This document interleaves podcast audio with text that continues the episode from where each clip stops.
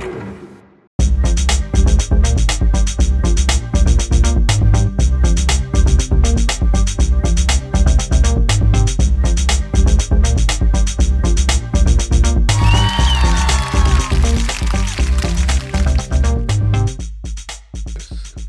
近あのこれの BGM をちょっと入れ方を変えまして曲新しいのを作るのをちょっとサボってる曲数が結構ね短い曲も入れてですけど100曲超えたのでまあそれをねこうなんていうのかな毎回バラバラに適当に組んでいくだけでもえっとまあ全く同じにはならないと思うんですけど、まあ、ちょっとそれも飽きてきちゃったのであのガレージバンドで編集してるんですけどガレージバンドのループを使ってね適当に、えーまあ、リズムトラックだけを最終的にはそのトークの部分の、え後ろにねループさせるっていう風にやってるんですけど、まあ、これでもなかなかあのこれが一番なんていうのかな簡単に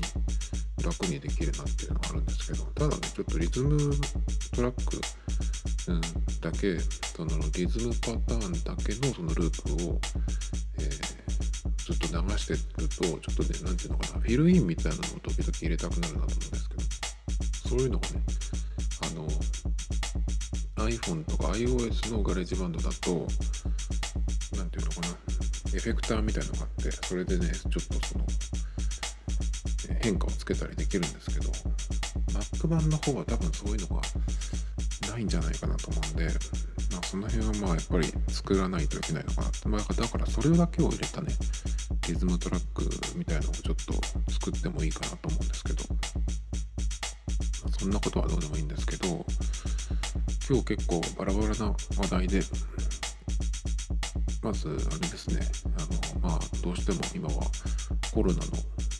影響でいろいろそのまあ世の中も変化に対応してるみたいなね感じで今日昨日とかかな学校卒業式かなと思うんですけど今日ね朝9時台に外にいたんですけどそしたらね学校から駅の方に向かう制服の子たちがいてで胸に花をつけてて制服の。で手にもなんか一輪の花を持っててねあ卒業式かと思ったんだけど時計見たらね9時台だったんです。9時台9時、えーまだ10時にならないくらい。だったんであ卒業式にしては早いなと思って。でまあそんなにねたくさんあのそこの学校の子がぞぞろぞろいたわけじゃないんでたまたまその子たちだけだったのかその子たちが遅いのか早いのかわかんないんだけどだからもしかして今年ってやっぱ卒業式やらずに証書だけ受け取って解散とかそういう感じなのかなとか思ったんですけどたらいいなと思って。卒業式長いじゃないですか。だからねその卒業証書だけもらってパパッと帰れるっていうのはだったらねなんかいいなと思って。ま本人の人たちはねどうかは知りませんけど。でも結構あの今ってその学校休みにしろっていうのが公国公立公立の学校なんですけど私立はね結構やってるところもあるみたいですね。学校の高校で。あのーローカル情報をねその見たい時のために結構その市内とか県内のなんていうんだろう学校とかねそういう、えー施設とかまあ個人でもいいんですけどそういう人だけを集めたツイッターのリストっていうのが僕作ってまして例えばねなんか台風の時とかあの電車が動いてないみたいな時とか、ねこういう時は今外どうなってるのかなみたいな時にちょっとこう見るためにねそのリストを作ってるんですがでその中にねあの浜松の学校が1個入ってて高校がね。でそこが私立の高校なんですけど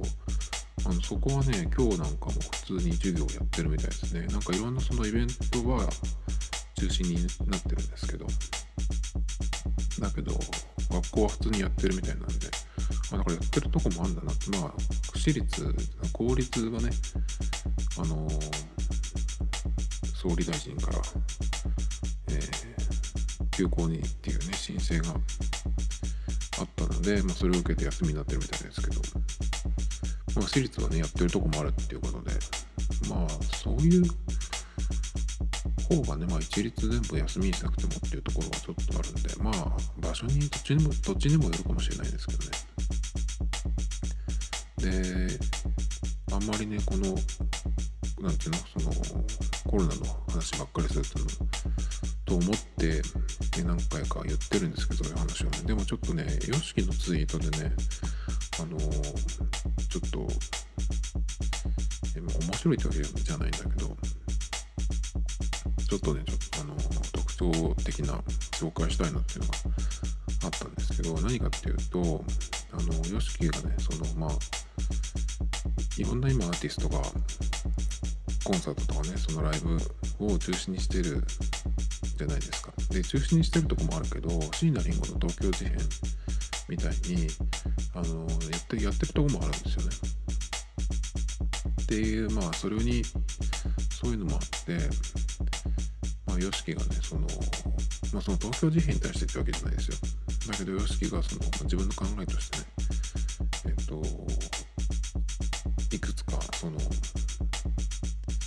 ツイートをしてたんですけど、えっとね、そのまま読むといくつかあるんですが、まず1個、今このタイミングで日本でのコンサートを開催、および参加しているみんなへ、自己責任っていう問題じゃないと思うよっていう。のが言ってまして、これが一番最新、最新というか割とその話題の中では新しい本なんですけど、で、遡っていくとね、え、バンド仲間、そしてそのファンのみんなへ、自分は決して人の模範になれるような人じゃないけど、こういう時の判断は間違わない。不自由な決断を伴うかもしれないけど、今このタイミングでコンサートを行う行為、および参加は危険な行為だと思う。全ての人々に対して。それからもう一個くらい前のやつかな。え、昨日バンド仲間たちから無観客のイベントを開催してほしいと言われたが断りました。もしこの2週間の間に自分のコンサートがあったとしたら無観客ライブでさえもやらないと思う。ファンの安全はもちろん、スタッフ及びメンバーの安全も大切だからっていう、えー、こういうね、まあ、ツイートをしてまして、まあ、これがまあ、なんていうのかな、何が正しいとかっていうわけじゃないんだけど、えわかんないですね、正直。どういう行動が、その、いいのかっていうのがね。今のところその感染してる人重症化してる人亡くなってる人っていうのは結構その年の多い人が多いそれからえっ、とまあそんなに高齢者ってわけじゃなくてもあまあ特に高齢者だけど、えー、さらにその年が多いだけじゃなくて糖尿病とかね。あとはそのなんだ痛風とかそういうなんか病気を持っていて弱ってる人がやっぱりその、えー、発病していて亡くなったりしているっていうことなんで割とその子供もねそのかかったっていうニュースも出てたりするんだけどそんなにいない。若いからっていうだけでねはいこのままかかりましたみんなかかりますよっていうのはちょっと、えー、ニュースの見方としてはちょっと違うのかなっていう感じもするんだけど若い人でもいろいろいるしね。もちろんその若くて糖尿病になる人もいるしちょっとわかんないんだけどまあだけど比較的若い人は大丈夫じゃないかっていうのが、まあ、今の個人的な認識なんですよ。なので結構そのなんだろうなライブとかで。ライブはでも結構な時間23時間いて密集で、え、声も出すし汗もかくしってことで、ね、危険じゃないかっていうのはあるんだけど。まあだから自分だったら行きませんけどまあそれでもまあ大丈夫じゃないのかなともちょっと思うけど分かんないですね正直ね。だから YOSHIKI がすごくセンシティブすぎるのかまあ数少ない強行開催してるところが、まあ、どういう考えでやってるのかわかんないですけど、まあ、全然大丈夫だよっていうような判断なのかわかんないですけど、どこの YOSKI のね、えー、ツイートっていうのはそのミュージシャンとかアーティストとして自分だったらこう思うっていうだけじゃなくて結構この人ってやっぱり大所帯の、えー、コンサートとかイベントをやってる人でそれのその、まあ、リーダーで結構判断しなきゃいけない。っていうことを今までやってきてるじゃないですか。と x ジャパンが無観客ライブっていうのをやったんですよ。2年ぐらい前？1年前かな？まだ2年経ってないか。それがねあの台風が来て幕張メッセでやる予定だったんですよね。で3日だったんだかライブの予定があったんですが2日やって最終日にどうやらその台風が直撃するっていうことでで鉄道会社がね電車を止めるっていう判断をしたのでまあ泣く泣く、えー、ファンの人には帰ってもらってでどうするかってなった時にそこで確かワウワウの中継が確か入ってたんですよね予定が。だからまあ無観客でやってその映像というかねライブのその生中継をやるっていうことでまあ無観客ライブっていうのをやったんですけど。まあだけどそういうのをやったわけだけどこの場合はそのお客さんだけじゃなくてそのたくさんねそのコンサートをやるにあたってかかってる人が大勢いるのでそういう人たちの安全も考えるとやはり今の状況だと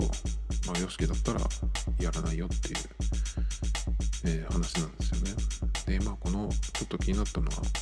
バンド仲間たちから無観客のイベントを開催してほしいと言われたから断りましたっていうことなんですけどこれもなんかどういうことなんだろうっていう感じですけどなんだろうねこれはわざわざ無観客のイベントを開催してほしいっていうことなのかなもうあの予定が決まっちゃっててどうするかっていう判断の時例えばその中継をやるっていうふうになるとその放送料っていうことだけねえっ、とはお金が入ってくるんでなんだろうなそのチケット払い戻しし,、ね、しなきゃいけない、えー、っていうのとそこでまあまず収入が入ってこない。んだけど、いろいろそのね、ライブをやるっていうところまで来ちゃってる以上準備しちゃった分のそのまあいろんな、え、費用があるからその埋め合わせっていうのもあると思うんでだからねまあ、えー、強行開催っていうとこもあると思うんだけど。でもこれをねちょっと無観客でも今開催してほしいっていう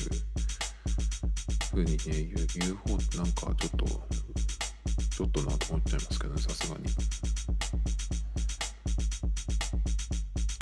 まあだけどねこの YOSHIKI のえ、ー、と一連のツイートでねえー、一番その、うん、ここここっていうのがねえ自分は決して人の模範になれるような人ではないけどこういう時の判断は間違わないっていう。ここがね結構なんかちょっと重みを感じましたけどね。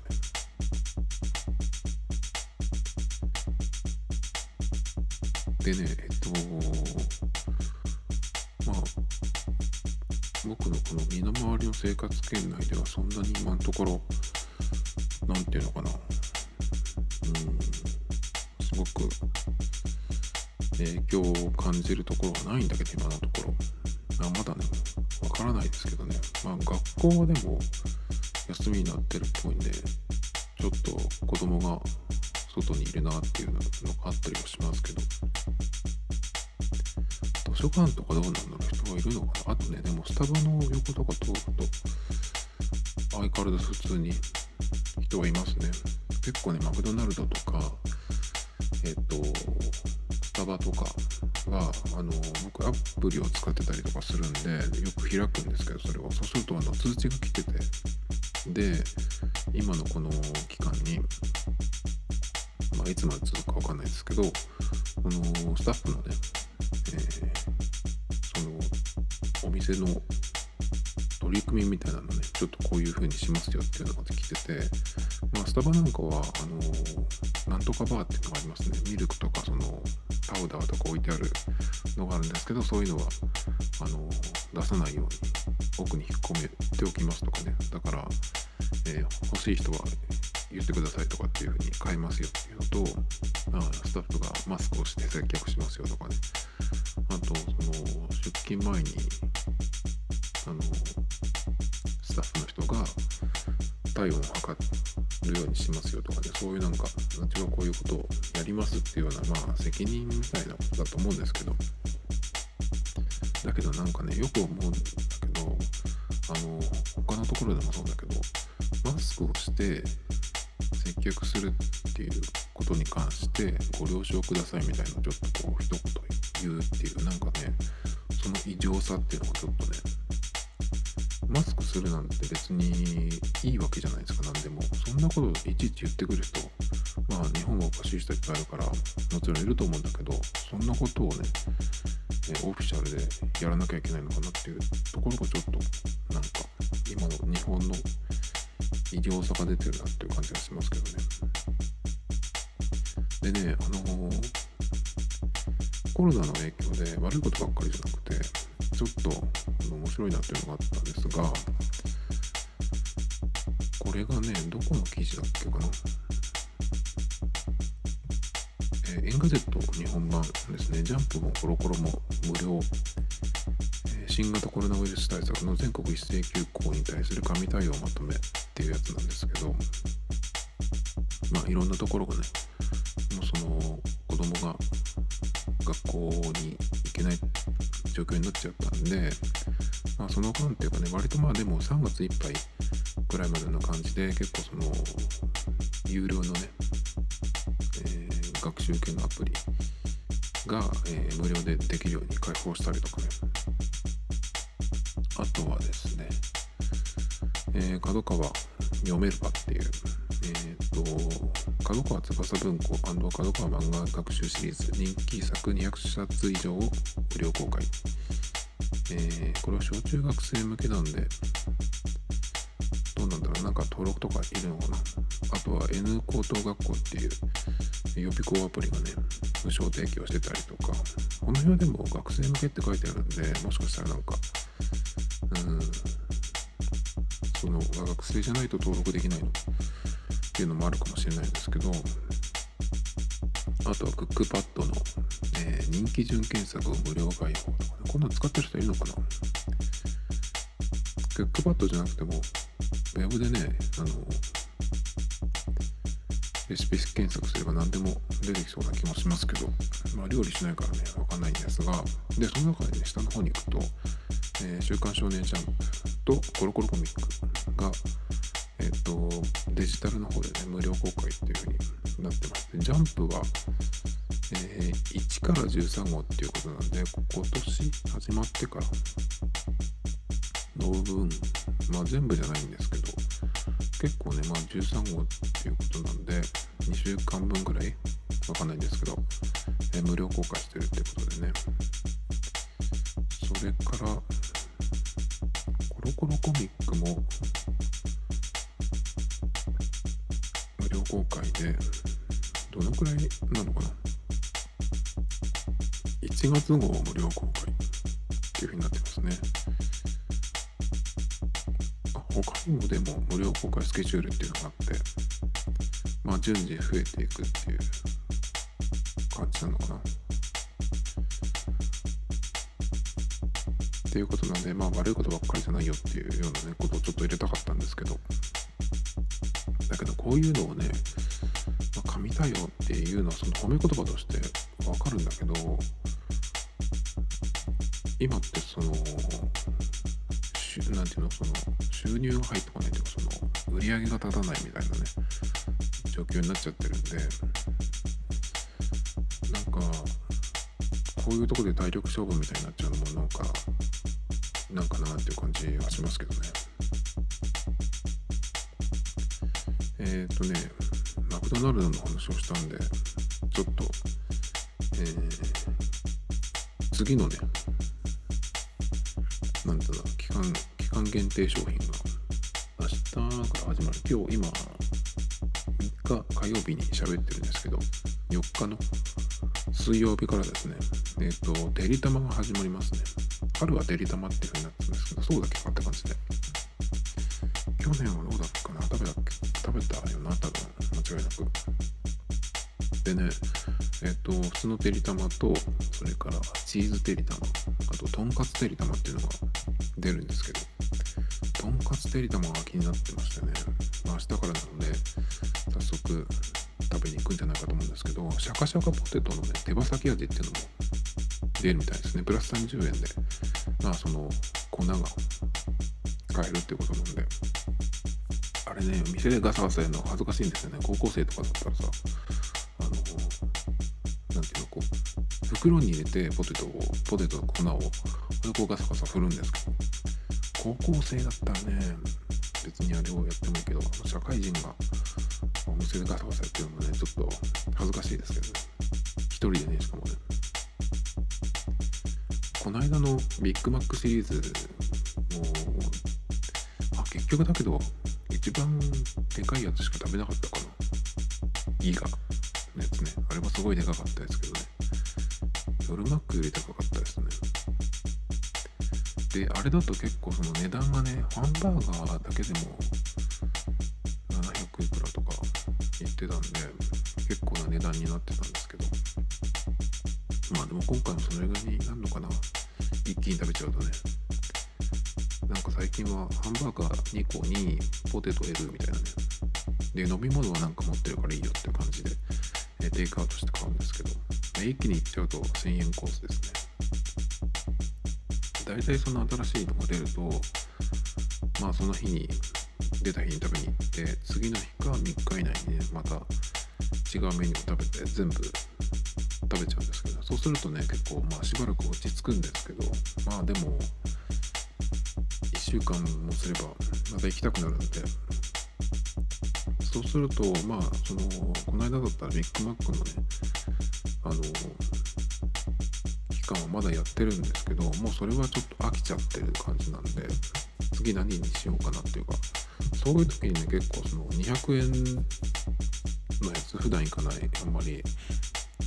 江口とかさチキチーとかの辺に行ったりするんですけどチキチーあんま行かないか。スパイスパチキだね。だけどね、その200円のシリーズだとね、バンズがちょっと安いんですよね。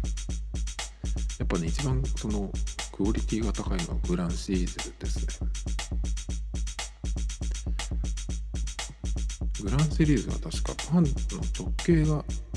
大きいような気がする。あとはパンのその質もちょっと違うのかなっていう気がします。で、えっ、ー、とね、今日の割と本題なのかな？えっ、ー、とね、ポッドキャスト、ジャパンポッドキャストアワードっていうのが、去年だっけかな、えっと、12月ぐらいに告知出てたのかな？そんなのやるんだと思って。で、今結構、その、まだその、最終的にそれが、ね、発表されるのは4月みたいなんですけど、まあ、このえー、発表されてから最近までにそのエントリー時点次戦多戦 OK なんでまあエントリーね大勢の人がして4638件エントリーがあったそうです。でその中から、えー、対象が821作品ということでその中から一次選考を通過した20作品がまあその対象ノミネート作品ということで今出てたんですけどでこの中からその7名の選考委員っていう人がいてねそこで最終審査が行われて対象1作品を4月10日の授賞式で発表するっていうことなんですけどね。でこれを見てね20作品を見てそれとあとその何て言うの？発表の仕方決め方と選考委員を見てねこのポッドキャストアワード何の価値もないよっていうふうに思ってますね。っていうのはね、えー、まずね、これ Spotify がね、協賛で絡んでるんですよ。でなんでねこんなそのこの程度のねえ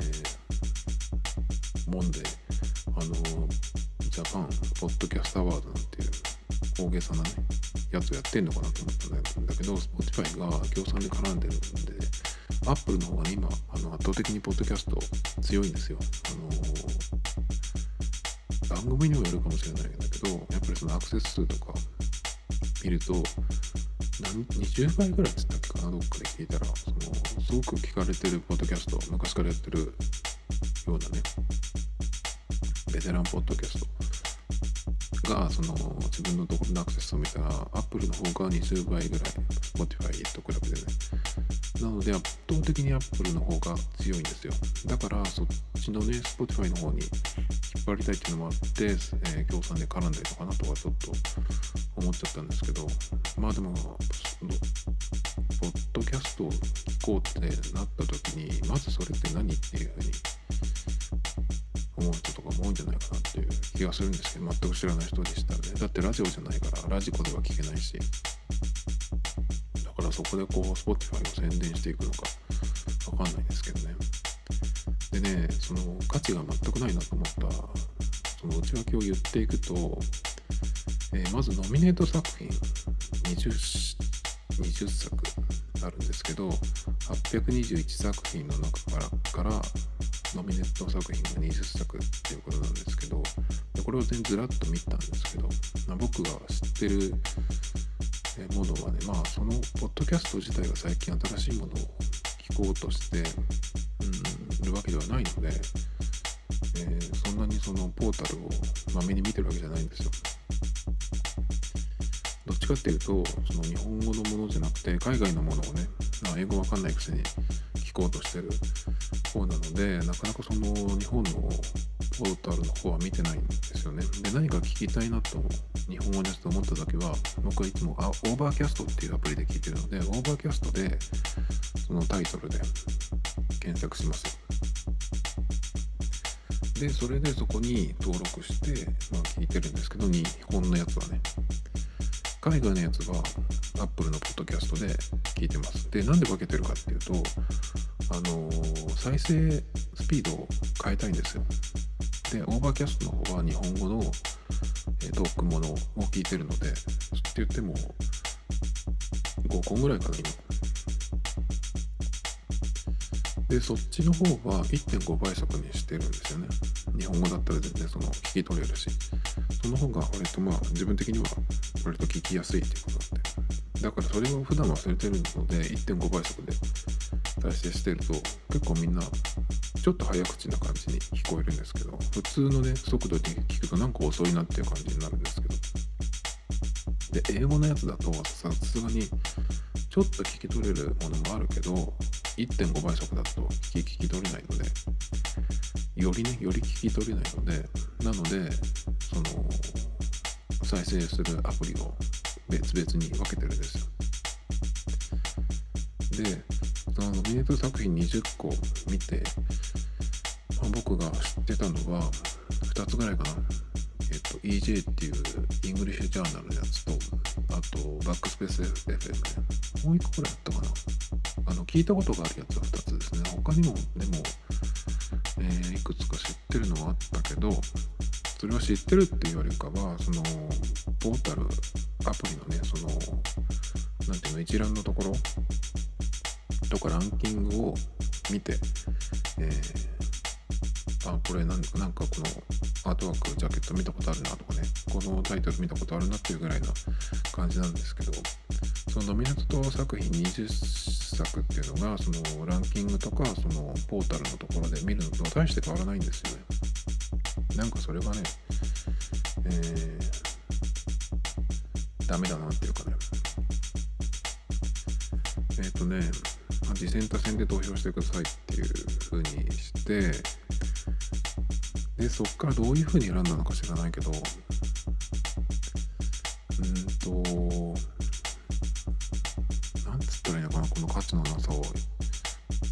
言うにはね、だってさランキングを見ればいいじゃんっていう。ランキング見てそれと別のなんていうのかなその選び方。あのね1個言っとくとえっ、と TBS とか日本日本放送やってないか。TBS とかとかの文化放送とかでやってるラジオ番組。あ TBS ももう出してないかな。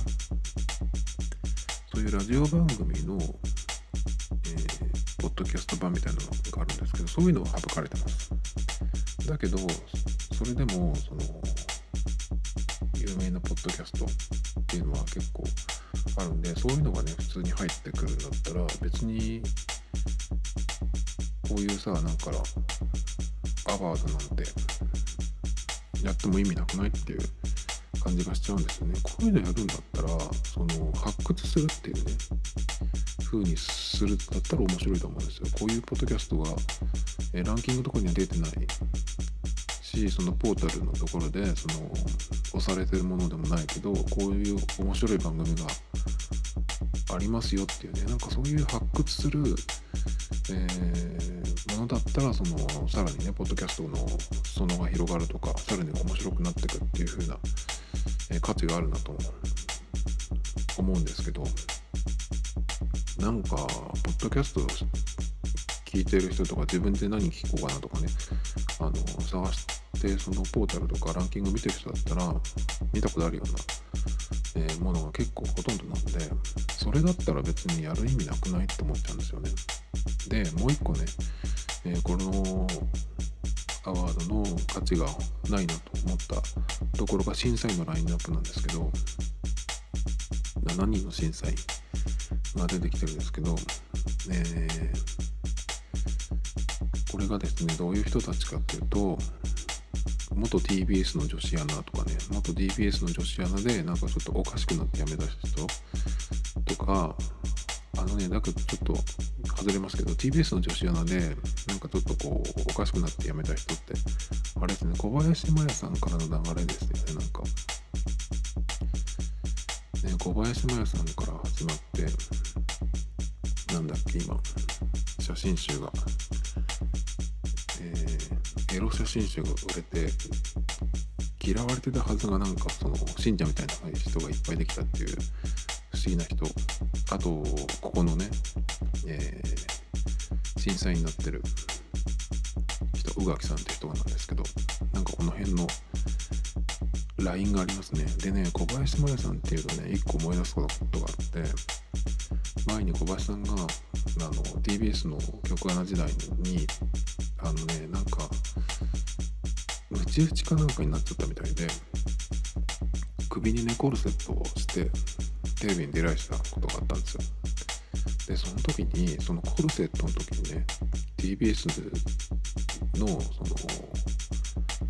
え TBS, TBS でその世界バレエかなんかをやってた時期でそのねコルセットにその世界バレエいつからみたいなね、えー、広告をねつけられてたんですよ。で本人が言ってやったのか局がこれつけろって言ったのかわかんないけどなんかあれすごいか嫌だなと思って。そのなんか社畜感というかさ本人がサービス精神で言ったのかわかんないですけどもしかしたらだけどもしかしたら本人がここにこれつけたらいいんじゃないですかみたいな。言うかなでももしかしたら。な全くゼロではなさそうだけどなんかあの人だったらって思うけど。でもなんか曲が「お前それつけるんだったらそこに世界バレーのやつ貼れよ」みたいなさ言われてやったのかなとかちょっと思っちゃいましたね。小林さんといえばそれを一番最初に思い出すんですけど。で審査員ね戻りますけど審査員はその元 TBS の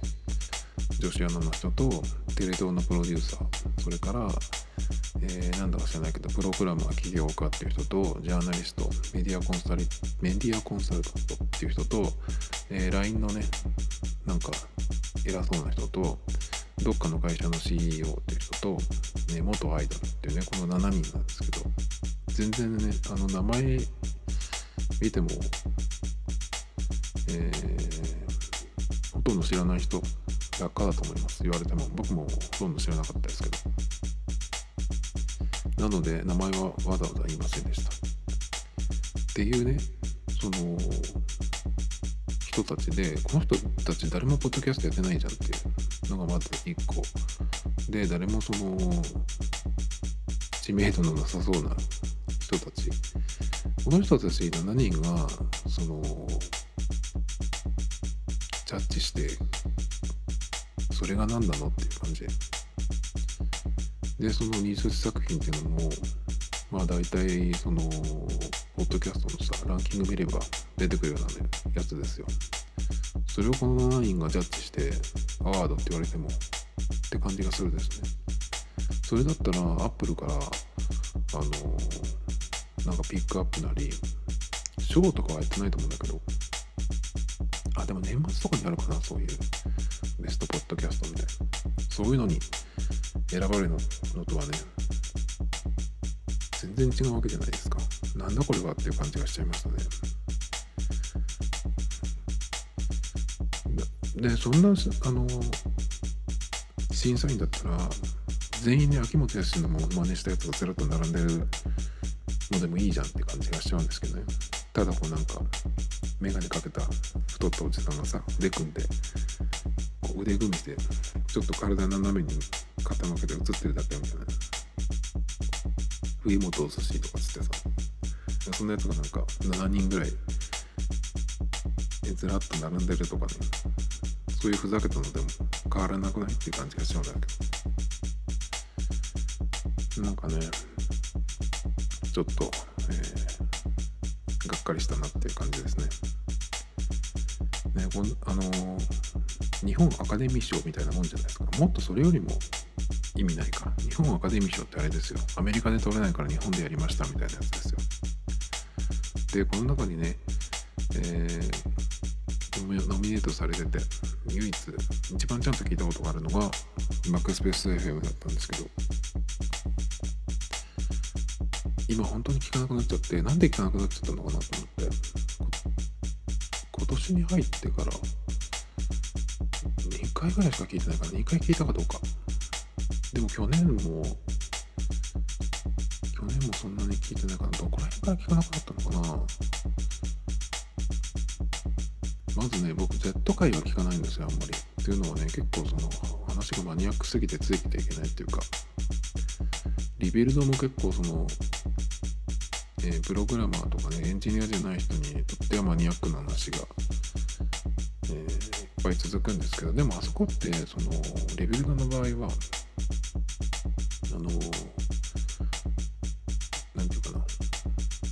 最初からそういう感じってその専門的な話をしてるっていうね、えー、結構その割り切ってるというかそういう方向の番組ですよっていう雰囲気がねまあ一回聞けば何回か聞けば分かってくるんで、まあ、それをね知った上でちょっと今日は何を喋ってるのかなっていうそのショーノートをちらっと見てたまに聞いてますけど。ノミネートするんだったらね backspace の場合はゆかさん時代にねゆかさんがいた3人の時代に取り上げたらよかったなと思うんですけどね。今はちょっとなんか出がらし感がちょっと強い感じがしてあんまり聞いてないんですけどね。でもねそう今回はね結構面白い話が聞けたんですよ。今回って今これ3月3日の時点で一番新しいえっとエピソード。なんですけど何の話をしたかというとリモートワークの話をしてて結構今日本の会社でもあのオフィスワークの人たちは出社するなっていう感じで、えー、家で自宅でやれっていうね風になってて結構まあ電通とかねそういう大きいところは、えー、そういう自宅でリモートワークっていう風になってるんだけど結構ねそのキャストあじゃないや。バックスペースの、えー、ドリキンさんっていう方がねアメリカでお仕事されてるんですけどまあアメリカもあるしあと、まあ、日本にもえー、C 社というかねどっちが本社でどっちが支社か分かんないですけどがあって、まあ、他の国ともえっと電話会議とかねチャットとかで、ね、やらざるを得ないっていう環境なんでまあそのリモートワークっていうのに割と慣れてる方なんですね。だからまあどういうえー、それをやるにあたってねどういう問題があるとか実際やるとこういうことが起こるよとかねそういう話をしてたんですけど。でまあ問題っていうかねその聞いててあなるほどなと思ったのは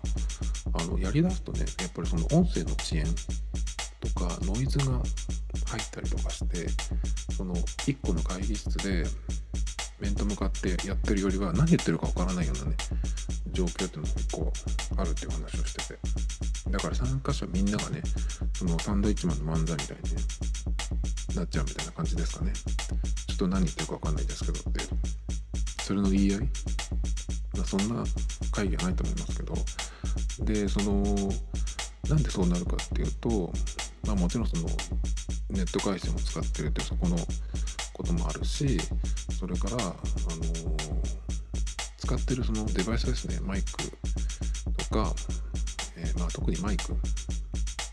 がその PC やスマホについてるやつをそのまま使ってるとその音質とかねノイズが入って聞き取りづらいっていう。でそれを上司に言えないっていう、ね、環境もあったりするっていう。え何言ってるか分かんないっていうのをそのとかのノイズで全然聞こえないよとかね。今日なかなか言えない環境だったりするっていう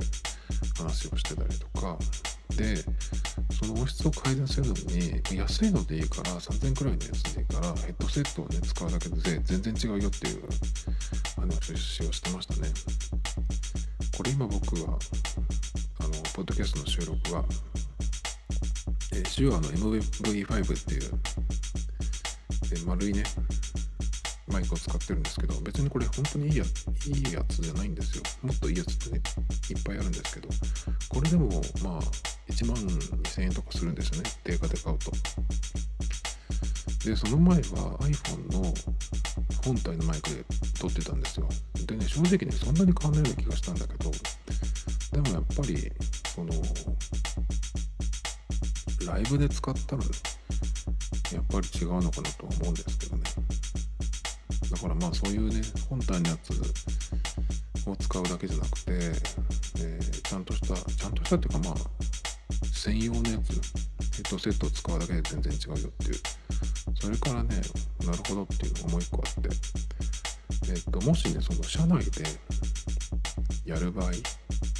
の出社するのとは言ってもオフィスにいる人もいるじゃないですか。ででやる場合にその1箇所に集まってあの1個のマイク1個のカメラでねやるみたいな。それをそれでその設備で、えっと、会議室でやるとかっていうとマイクに近い人のは入るけどちょっと離れてる人のは全然その聞こえない。何言ってるか分かんないっていう風になるんでそういう風にその1個のやつを共有するんじゃなくて自分の席で自分のマイクと、えー、自分のウェブカムを使って入るのが絶対っていう話をしてましたね。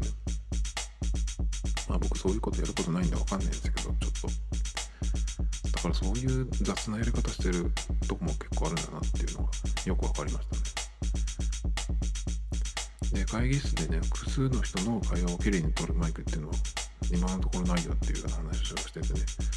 まあでもそれだったらその360度カメラあるじゃないですか。インスタ360とか、あと、リコーのシータみたいなやつ。まあ、あれがライブで使えるのかどうかわかんないですけど、まあそういうやつを使う方がまだマシみたいなね。っていうような話をしてて、結構、なんかそのタイムリーでね、で経験のあるそんな話ってことで結構この回はいろんな人がねそのオフィスワークの人は聞いた方がいいんじゃないかなと思いましたけどね。でこれでね聞いててねちょっと思ったのはあの LINE の通話であるじゃないですか LINE の電話。普通にその iPhone でも電話番号を知ってる人に対して電話番号でそのかけるよりも LINE から、通話した方が格段に綺麗に聞こえるんですよね。だからなんかこういう仕組みの違いとかも知ってるとその音質を上げれるのかなとかね。あとでも LINE のえっ、とお仕事版みたいなのってあるんですよね。なんて言ったかな。あれを使ったらどうなんですかね。とかちょっと思ったんですけど。まあでもこのリモートワークっていうのがどのぐらいの、えー企業が、えー本気でやるかわかんないんですけど結構これが普通になってきたらいらない人っていうのがはっきりするんじゃないかなとかってちょっと思うんですけどね。会議なんかも発言しない人はいらないって言われるし、まあもちろんそうだけど、えーただ声がでかいだけでね何も内容ない人ってもいるしで一度ね全員オフィスに来るなってなやると次にオフィスに、ーオフィスを使う時？っていう時に、まあ、必要な人だけ本当に必要な人だけ戻してねあとは二度と来なくていいよっていうふうにできると思うんですよね。そもそも人がもういらない別にオフィスにいらないじゃんオフィスもいらないじゃんっていうふうになる企業も出てきたりするかなっていう。それかもう本当にこう人を使わないという方に舵を切るっていうね。そうすればこういう、えー状況にも対応できるじゃないですか。で都内は特にそうだと思うんですけど車の自動運転の時代が来る前にね今が結構そのターニングポイントにできるんじゃないかなっていう満員電車もなくせるっていう。もしそうなったらねあの駅の意味とかも街がそもそも変わってくるっていう、えーまあ、変えられるっていうね今は結構そういう、ポイントでもあるんじゃないかなと思うんですけどあでも多分日本はすぐまた元通りでそれでまたこういうことが起きた時に後手後手の対応でパニックとかねそれの繰り返しかなと思ってますね。Tomito Times Podcast. This program was broadcasted you Anchor FM.